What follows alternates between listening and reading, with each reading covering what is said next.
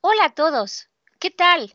Soy Laura Mónica de la Ciudad de México y los invito a escuchar el podcast de conversaciones en español y otras lenguas y así aprender español con nuestras conversaciones. Los esperamos.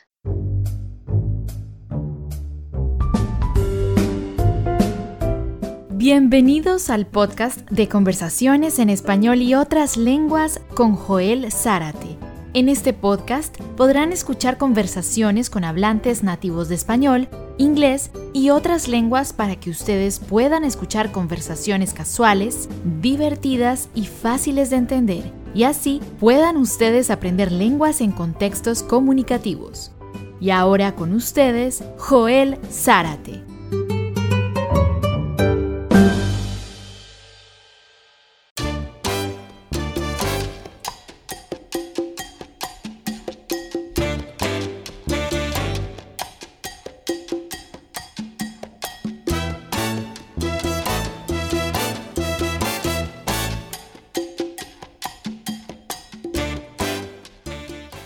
¿Qué tal? Welcome to our podcast. If you are new to the podcast, welcome. I am Joel Zárate. I am the podcast producer and host. This month, in the month of March, I am launching new podcast, new projects, and I am also running my funding campaign. So the episodes are a little bit different than usual, but please feel free to explore the podcast. And at the end of the conversation, I have more details in English about the podcast for those of you who are new to the podcast. Hola a todos, ¿qué tal? ¿Cómo están? ¿Cómo les va? Me da mucho gusto saludarlos una vez más. Gracias por escuchar el podcast. En este episodio voy a compartir con ustedes el segundo episodio más popular, el segundo episodio que recibió más votos de ustedes y también voy a darles la transcripción del episodio y así pueden ver cómo serán las transcripciones de este podcast. Cada página de la transcripción tiene los minutos que corresponden a diferentes secciones de la conversación y así ustedes pueden encontrar rápidamente una sección específica de la conversación. En los apuntes del episodio, de show notes, pueden encontrar el enlace, el link, el vínculo hacia la página con las transcripciones de las mini stories in Spanish y también pueden encontrar la transcripción de esta conversación. El segundo episodio que recibió más votos de ustedes fue el episodio número 5, La comida, lección 1, con Laura Mónica de la Ciudad de México. He revisado el episodio y aquí comparto con ustedes mi conversación con Laura Mónica la próxima semana voy a compartir con ustedes el tercer y último episodio que ha recibido más votos de ustedes y todavía pueden escribirme para decirme su episodio favorito. Podrán encontrar mi correo electrónico en los apuntes del episodio y así ustedes pueden mandarme un mensaje por correo electrónico. Por último, quiero agradecerles por todas las donaciones que han hecho a nuestra página de GoFundMe. Voy a mantener la página de GoFundMe abierta hasta la última semana de marzo y ustedes pueden contribuir la cantidad que ustedes quieran para ayudarnos con el podcast. Yo y mi equipo de colaboradores les agradecemos mucho a todos ustedes por su generosidad y por su apoyo para mantener el podcast. Muy bien, y ahora aquí está la conversación con mi buena amiga Laura Mónica de la Ciudad de México. Bienvenidos a esta conversación en español. Bienvenidos a nuestro programa de Conversations in Spanish and Other Languages, conversaciones en español y otras lenguas. En esta sesión tenemos la oportunidad de conversar con nuestra querida amiga Laura Mónica, nuestra voz de la Ciudad de México. Laura va a darnos su punto de vista, va a informarnos con el tema de hoy que es la comida. Y para ustedes, queridos escuchas, queridos estudiantes de español, les recomiendo mucho que antes de escuchar esta conversación, estudien, practiquen, revisen el vocabulario de la comida, lección número uno. Vamos a usar el vocabulario de la lección 1 y de esta forma ustedes tienen la base para seguir el contenido de esta conversación. Y bueno, más que nada, es un gran placer tener en esta ocasión a nuestra querida amiga, excelente profesora de español, Laura Mónica. Hola Laura, ¿cómo estás? Oh, hola Joel, muy bien, muchas gracias. De nada, al contrario, por estar muchas, aquí. muchas gracias a ti. Es un gran placer que podamos tener esta conversación y que nuestros estudiantes de español puedan aprender y puedan mejorar y puedan escuchar español en contexto y en una conversación natural. Y bueno, ¿qué te parece entonces si comenzamos con, eh, nuestras, con, con nuestras preguntas de hoy sobre la comida? ¿Estás lista? Adelante, sí, lista. Excelente, muy bien. Primero, eh, obviamente, como nuestra voz de la Ciudad de México, vas a darnos una visión panorámica sobre la comida en México. Y mi primera pregunta para ti es, ¿en México es común comer arroz? ¿Comen arroz con frecuencia? Sí, Joel, se come arroz bastante. Es un platillo típico. Si tú vas a una fiesta, es muy probable que te sirvan frijol con arroz o arroz con mole en diferentes formas. Y sí, es, es muy común, muy común encontrar arroz. Todos los días se come. Ah, excelente. ¿A ti te, te gusta Sí. comer arroz? Laura? No, me encanta, me encanta el arroz, arroz con plátano, arroz con plátano o arroz con frijoles. Y también está arroz con huevo, ¿no? Arroz con huevo estrellado. Muy bien, muy bien. En, en México es común comer arroz con mole y con pollo, ¿no? Sí, sí, sí, es, es, es muy común, es muy típico. Lo puedes encontrar en alguna fiesta de 15 años, en algún bautizo o en algún día que tú quieras comer ¿no? Eh, eh, algo especial. Puedes ir a un restaurante y pides arroz con, con mole, bien. mole poblano. Sí, sí, Joel. ¿Cómo, cómo cocinas el arroz, Lara? ¿Cómo, ¿Cómo es la forma más común de cocinar el arroz? ¿Usan aceite, mantequilla, agua, manteca? Aunque manteca para los mexicanos es como decimos en inglés lard, pero en Argentina manteca es mantequilla para los mexicanos. Entonces, eh, en México se usa mucho la manteca, lard, para preparar algunos platillos, pero ¿cómo cocinas? ¿Con qué, qué utilizas? ¿Aceite, agua, mantequilla, manteca? Bien, muy buena pregunta, Joel. Eh, mi abuela cocinaba con manteca. Es como muy típico, pero bueno, con todos estos cambios ahora, ¿no? De, de para mejorar tu salud y, demás, se ha hecho un cambio que en lugar de hacerlo con aceite, bueno, pues lo haces servido a veces con agua y para darle un toque a, tu arroz puedes ponerle mantequilla. Pero sí, yo intento usarlo con, con agua y mantequilla, ya no tanto la manteca, que le da un sabor muy bueno, pero sí es mejor para la salud, ¿no? Pues ya sabes, pero sí el sabor con la mantequilla lo puedes sustituir muy bien. Ah, muy bien. Y Ujú, también, eh, bueno, cocinas el arroz con aceite. ¿Cómo, cómo cocinas tu arroz? Sí, eh, como lo hace mi mamá eh, y como lo hacía mi abuela, fríes el arroz con aceite o con manteca. Esa parte yo la he eliminado, aunque sí ahí está mucho de, del sabor típico del arroz, freírlo. Depende, ¿no? Si para mí yo a veces lo hago con agua, pero para una fiesta necesitas ese sabor típico. Entonces, si lo fríes primero en mantequilla, en aceite o incluso en manteca y después ya lo pones a hervir. Y te queda muy bien.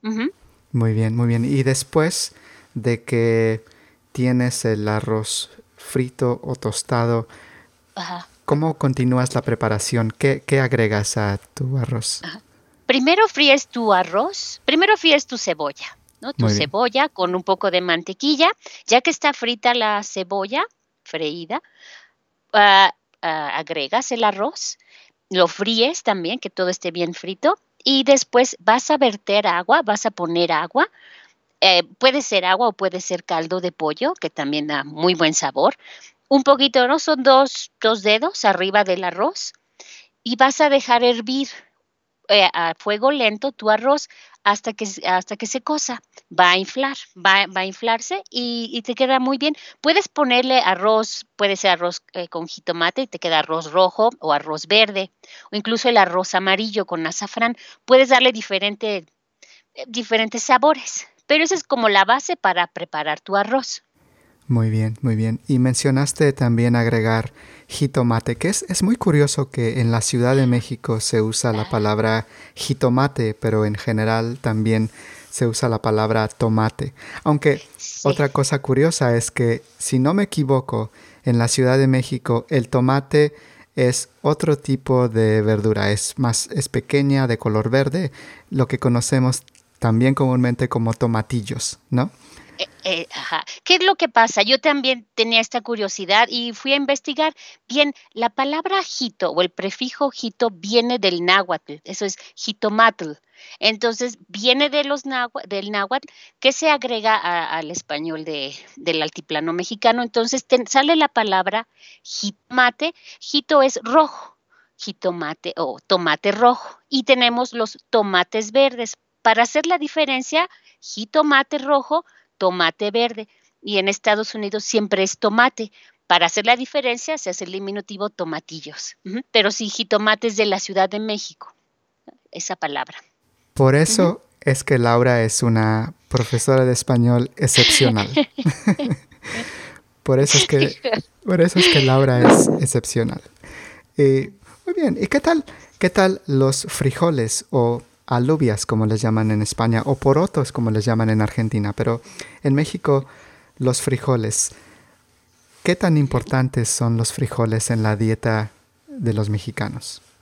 Bien, Joel, tú sabes que es muy, es parte de la, de la base de, alimenticia de, de, México, incluyendo el maíz.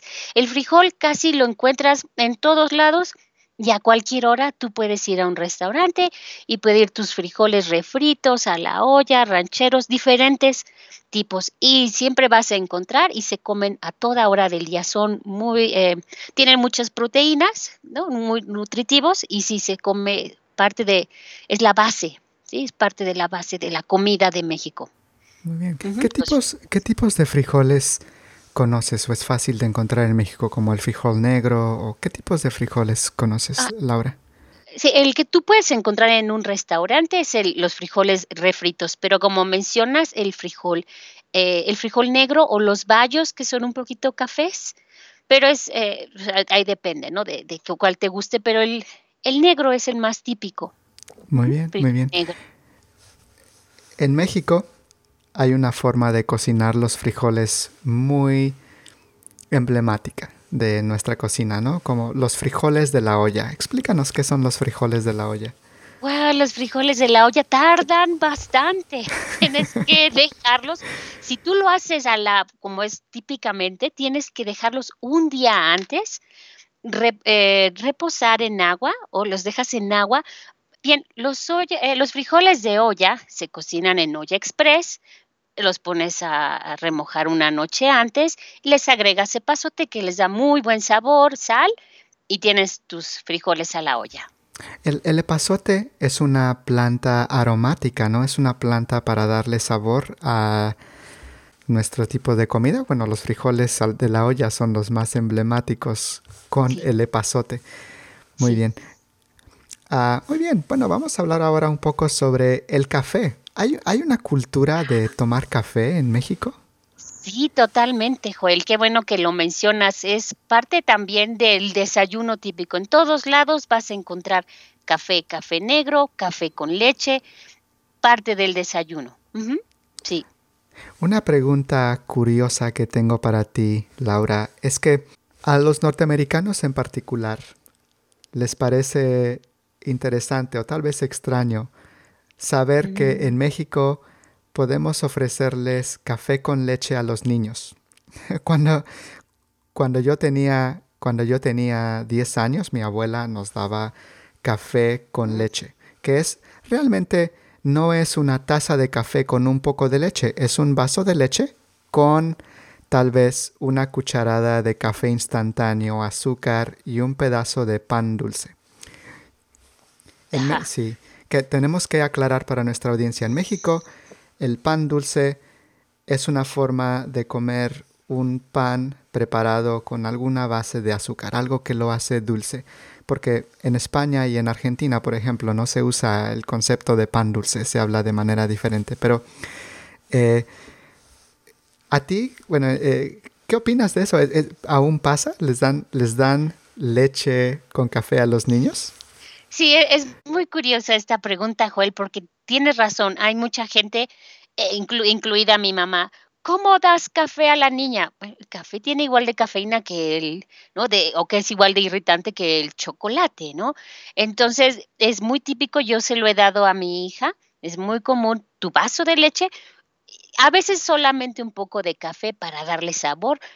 Y me encanta, me encanta eso. Y con tu pan dulce, es como un, desayuno para un niño. Y sí, se lo, sí se le da. ¿Sabes, sabes que, sabes que veía un documental sobre Bolivia y durante el documental había una familia y el padre se tomaba una taza de café y a un lado venía su hijo, un niño de tal vez tres años, cuatro años, y cuando se acercó el padre le dijo, ah, mi hijo, aquí está tu tacita de café y le da café al niño. Eso parecería muy extraño en la cultura norteamericana, pensar que a un niño de tres años le ofreces café. Pero bueno, es, es algo curioso que quería preguntarte. Sí, sí, sí. Más niños más chiquitos yo sí lo podría eh, restringir, lo podría eh, aplazar un poco. No, yo daría café a un niño un poco más grande, de 10 años, pero sí es muy típico, eh, sí es muy típico que suceda. El café es un poco irritante, pero dicen que ayuda a que el niño se acostumbre y ¿no? le guste el sabor del café, que es muy, muy rico. Lo que no sería muy típico sería darles un poquito de tequila. No, un poquito de tequila o también he escuchado que les sirven Coca-Cola en el biberón. Bueno, o sea, eh, eso también es, pasa, ¿no? Pero um, no, eso no. No tequila, no refresco. Eso sí, ¿no? Acostumbrarlos desde niños a un poquito de tequila. un poquito para que sepa el sabor. No, no, no. Ahí sí nos podríamos detener en eso, ¿no? Dime, Laura, ¿en, ¿en México es común, es típico desayunar leche con pan o tal vez huevos o queso o tal vez cereal o una sopa? ¿Cuáles serían unos de los desayunos más comunes? Bien, como, como mencionas, Joel, sería tu cereal con leche y una fruta. Hay que irlo variando. El día siguiente podría ser huevo, huevo, eh, huevo estrellado con un poco de frijolitos, frijoles. Ah, también podría ser este, leche, leche blanca con tu pan dulce. Eh, podría ser uno de los desayunos e irlos variando, variarlos. Sería lo típico. Muy bien. ¿Cómo, ¿Cómo puedes explicar a nuestros estudiantes que escuchan huevos estrellados y huevos revueltos? ¿Cuál es la diferencia de huevos estrellados y huevos revueltos? Creo que solamente en México se usa el concepto de huevos estrellados. Sí, el huevo estrellado es donde queda muy clara la, yema. Sí, sí. Es muy claro donde queda la yema y la clara. No se dan la vuelta como en Estados Unidos se acostumbra. Aquí se acostumbra bien a eh, bañarlos, se acostumbra a freírlos en aceite y, el, que el aceite caiga y lo cosa todo por arriba. Bien, el huevo estrellado es el que puedes ver muy clara la yema y la clara. Y los huevos revueltos, como su nombre lo dice, los vas a revolver, donde van a quedar todo mezclado. Siempre lo quieren bien cocido, que no queden partes crudas. Muy bien. Y otra forma de comer huevos que no sé si sea popular hoy en día es huevos tibios, si no me equivoco, ¿no? Los huevos tibios. Y cuando los huevos están bien cocinados, ¿cómo llamamos a los huevos bien cocinados? ¿Huevos duros? Huevos duros, huevos cocidos. huevos cocidos. Precisamente hice unos ayer. Ajá. Eh, pones a hervir agua, y después de que está hirviendo, introduces, metes el huevo de 10 a 15 minutos, 15 minutos porque si no, no, no se cocen, y te queda duro, huevo duro, huevo cocido. Típico, huevo queda duro, pero se le dice oralmente el huevo cocido. Quiero un huevo cocido. Muy bien, muy bien. Recuerdo que en México es muy común llevar huevos cocidos a excursiones, ¿no? Con arroz o, unos sándwiches para, para comer. en la eh, escuela. sí, es muy típico. El problema es que no debes abrir tu... El contenedor hay que mantenerlo cerrado para que el olor no... Eh, invada el espacio donde estés. Exactamente, porque, sí puede ser un olor penetrante. Sí, sí. Pero muy delicioso. Ah, sí. Muy bien, muy bien. Y sí. Dime, eh, Laura, eh, ¿comes cereales? ¿Te gusta comer cereal? Me encanta, me encanta el cereal con, con alguna fruta. ¿Qué, tipo de fruta pones en tu cereal? Bien, una, una fruta típica para tu cereal en la mañana o en la noche sería el plátano, plátano o la fresa. Sería como el más típico y que combina muy bien el sabor. Muy bien, muy bien. Es interesante, sí, porque, claro, recuerdo comer cereal con plátano y también fresas. En Estados Unidos también es común agregar arándanos azules o moras al, ah. al cereal con, con, leche. Y al principio me parecía un poco extraño, no, no estamos acostumbrados a pensar en, en poner un poco de arándanos azules. ¿Imaginas colocar piña o sandía en el cereal? No, combinarían muy bien. Sí, sí, lo, exacto. ¿Y sabes por qué, Joel? Porque los arándanos y las zarzamoras y todas esas frutas no son originarias de México. Entonces, si yo quiero encontrarlas frescas, bueno, es como una compra especial. Ah, ah, eh, tendrías que, casi siempre se encuentran congeladas o tienen un precio bastante alto. Entonces, no, no es muy común. Y la sandía y el, la piña son muy aguosas, muy acuosas. son muy acuosas, tienen mucha agua. Y pues no se podría, no se podría hacer esa combinación. Eh, sería interesante eh, experimentar, pero si el típico es la, la banana, el típico es el plátano y la fresa. Sí, sí, aunque sí es verdad, la banana también, porque en España, en Argentina, usamos más la banana, que el plátano. Sí, sí. Eh, es curioso que mencionas, tal vez, bueno, en otra oportunidad, en la conversación de las frutas, vamos a hablar más a profundidad sobre las frutas. En México también hay una cultura de preparar galletas en casa. Fíjate, buena pregunta. Eh, Depende de cada, casi cada familia, pero no es tanto como lo hay en, Estados Unidos. Sí lo haces, de hecho sí hay, pero creo que es un poco más emblemático porque acá no eh, sucede, pero no tan frecuente.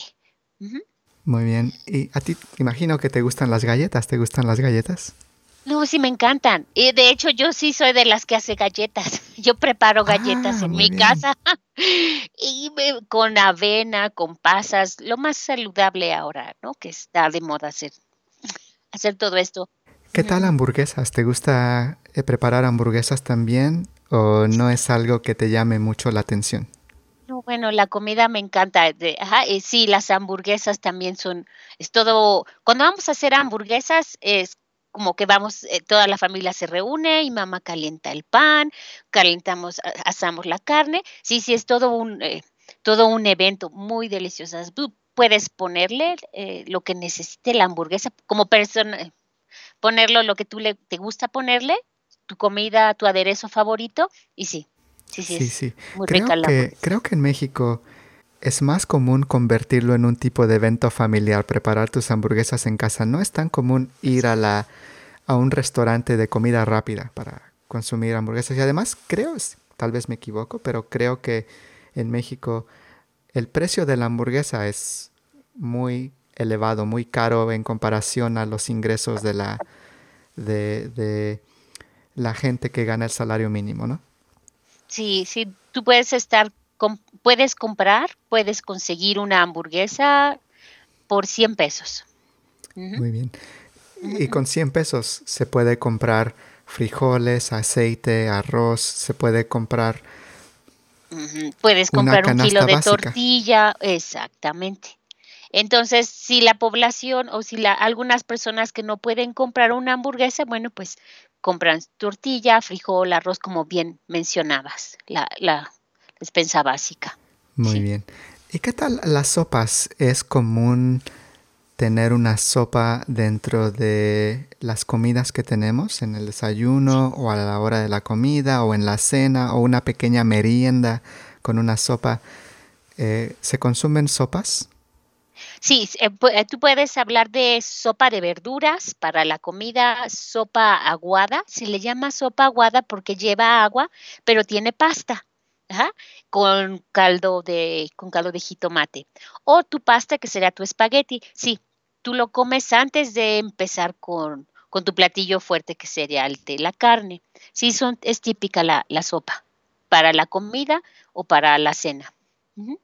Es curioso, en, en, Estados Unidos, bueno, una, una sopa muy común que podemos encontrar en restaurantes de diferentes tipos, como restaurantes chinos, tailandeses o restaurantes de comida norteamericana, una sopa común es a noodle soup, una sopa de fideos. Hablamos, o cómo, cómo, cómo se, qué, qué, se dice para hablar de sopa con pasta? ¿Sopa con pasta? ¿Sopa de fideos? ¿O existe algunas sopa otras aguada. formas? Sopa aguada se le dice sopa aguada o la de fideos es muy específica, sopa de fideo. Pero sí existe y es típica también. Ah, es diferente, el fideo es larguito, pero sí, sí existe sopa, yo le llamo, la conozco como sopa aguada. Ah, muy bien. La sopa de fideo es como la pasta muy delgadita que no sé Realmente es curioso que no estoy seguro cómo se llama en español, pero en inglés lo conocemos como angel hair o cabello de cabello de ángel. cabello de ángel, exactamente, es la misma. sopa ah, de perfecto. Entonces solamente tenía que traducir de inglés a español.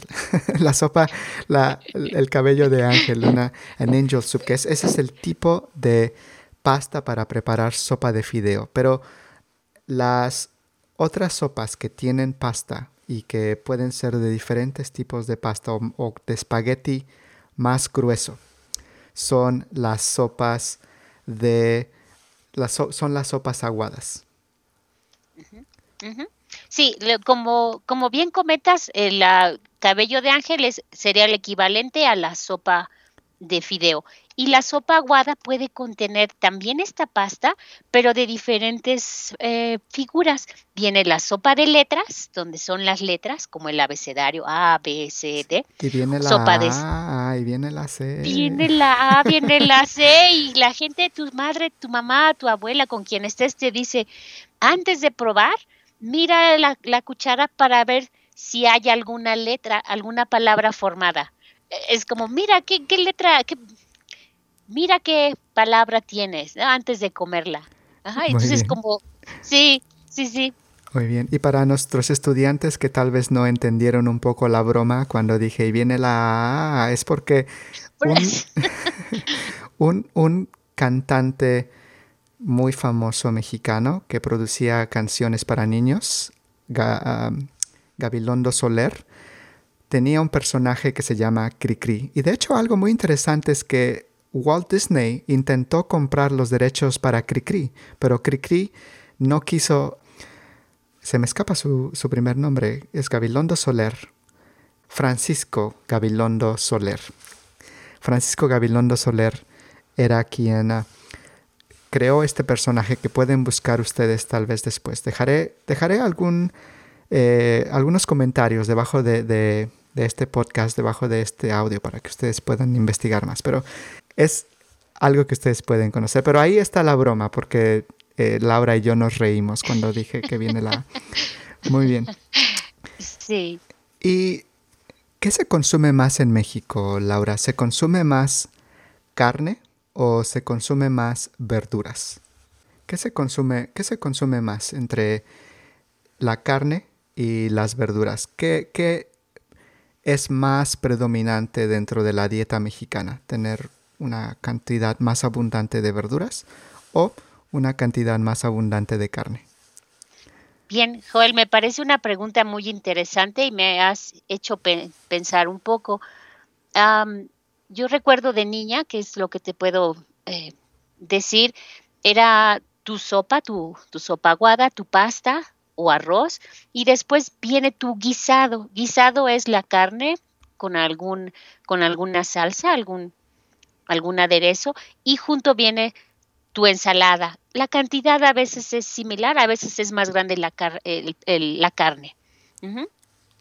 Interesante, puedo, puedo confirmar tu experiencia porque de la misma forma teníamos una, cuando tenía 10 años mi abuela nos daba una sopa de fideos, después el guisado o tal vez una sopa de lentejas o una sopa de frijoles y al final un pequeño postre. Entonces teníamos eh, siempre una sopa o tal vez un plato de arroz. Así que puedo ratificar eh, tu experiencia. Sí. Sí, Ahora con los nuevos cambios, Joel, pues ya uno como adulto, bueno, sabes que es mucho más verdura y después un pedazo de carne. Sí, Pero sí, Ah, y era demasiado comida, Joel. No sé si recuerdas cuando eras niño, era comer tu sopa aguada, después tu arroz, porque así hacía mi abuela, después tu guisado y después el postre. Ya para el postre ya no tenías espacio, ¿no? Porque era demasiada comida. Tal vez, tal vez era la estrategia de las abuelas para no darnos algo dulce, porque... Para, no darte el, post. ya, no, ya no había espacio en el estómago para cuando era tiempo del postre. Muy bien. sí. Laura, ¿qué tipo de carne piensas que se consume más en, en México? ¿La carne de pollo, la carne de pescado, la carne de puerco o la carne de res? Bien, bien, muy interesante. Bien, eh, lo que me viene a mi mente ahora es la carne de res. Es como típico tu bistec de res. Después podríamos decir que viene el pollo y por último el pescado. El pescado. ¿Hay algún platillo emblemático o muy conocido que lleve carne? Sí, eh, ahora que lo mencionas, tenemos eh, con la carne de res, se llama eh, carne a la mexicana. Muy bien, muy bien. No recuerdo el nombre, creo que es... Bueno, tenemos una gran diversidad, ¿no? Dependiendo, en, México, en el, en el norte, la birria es una forma emblemática para preparar ah, la carne, aunque creo que la birria se prepara con carne de chivo, ¿no? O carne de borrego, no estoy seguro, pero eh, bueno, no importa, no somos, no somos expertos carniceros ni cocineros, solamente tratamos de dar nuestra propia experiencia. Pero sí, sí, yo imaginaba que tal vez el pollo podría ser eh, muy común en la dieta, ¿no? Por tantos platillos que preparamos con, con pollo.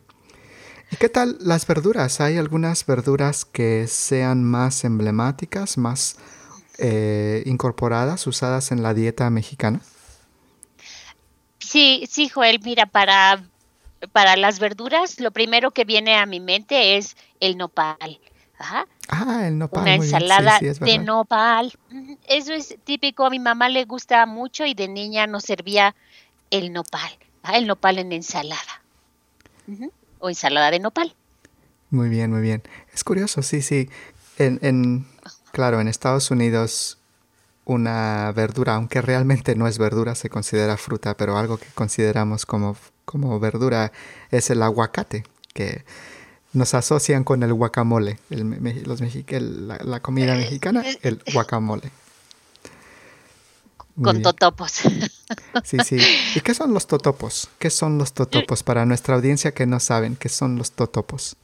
Bien, Joel, el totopo es la tortilla crujiente. Es la tortilla, si tú la haces en casa, es la tortilla que fríes en aceite, escurres, quitas el aceite, el exceso de aceite y tienes tus totopos en forma de triángulo.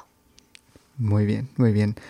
Son como los nachos, ¿no? Las, ah, el eh, equivalente a los nachos, sí. Los fritos, las, las frituras, pero con eh, tortilla, tortilla. Mm. Muy bien, muy bien. ¿Y qué tal eh, en las ensaladas mexicanas? ¿Cuáles son las verduras que encuentras en una ensalada mexicana?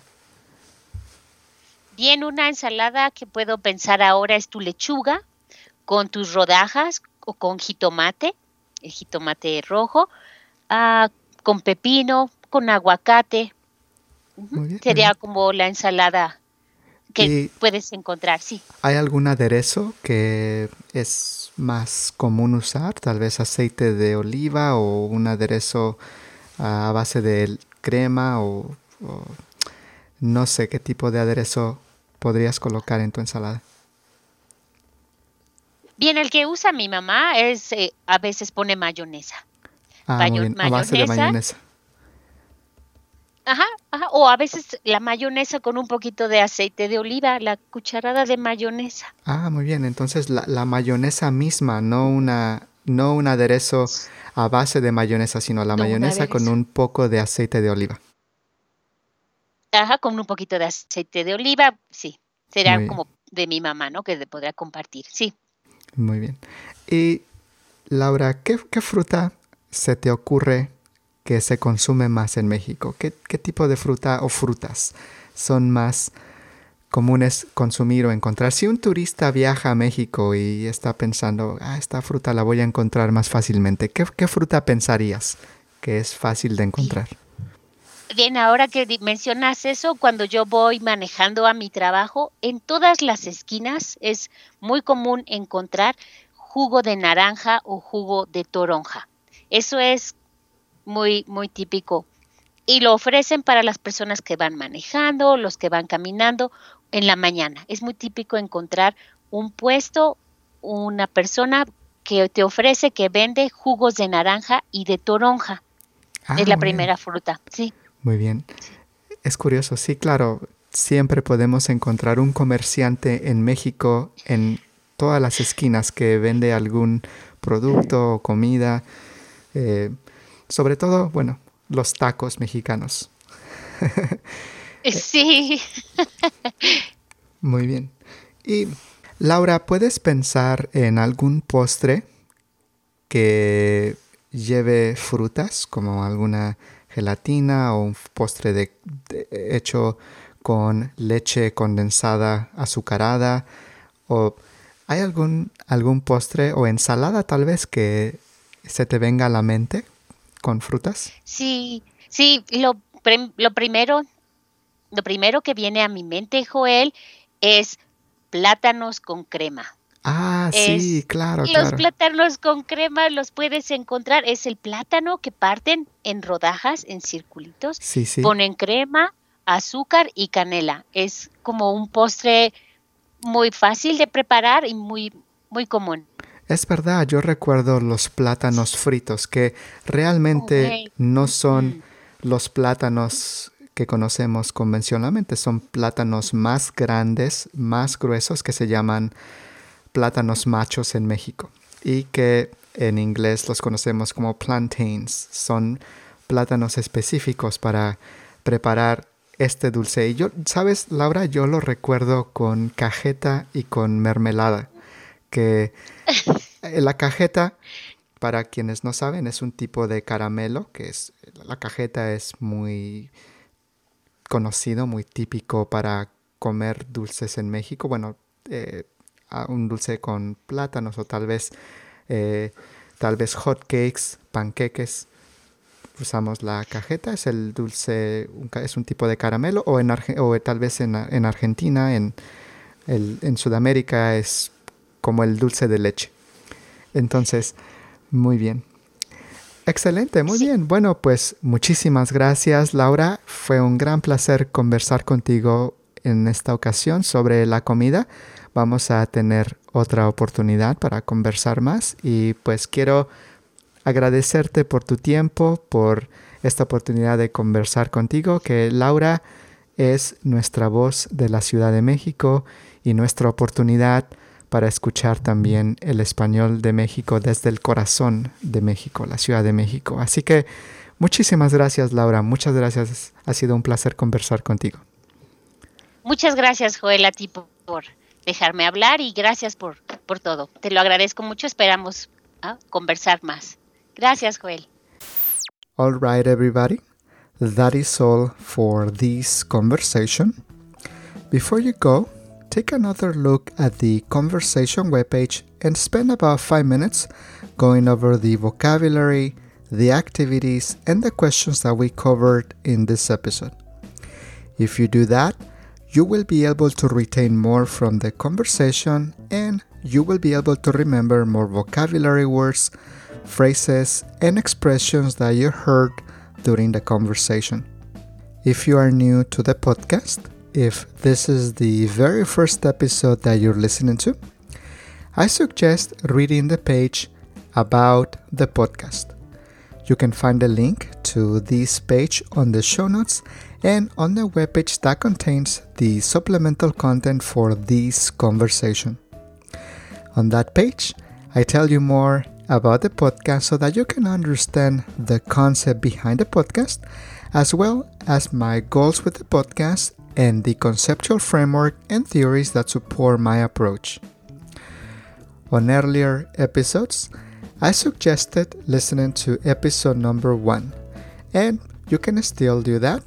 On that episode, I talk about the concept behind the podcast, but the About the Podcast page is more up to date, more current, and I will be updating that page more often. I would like to suggest saving my website on your favorites.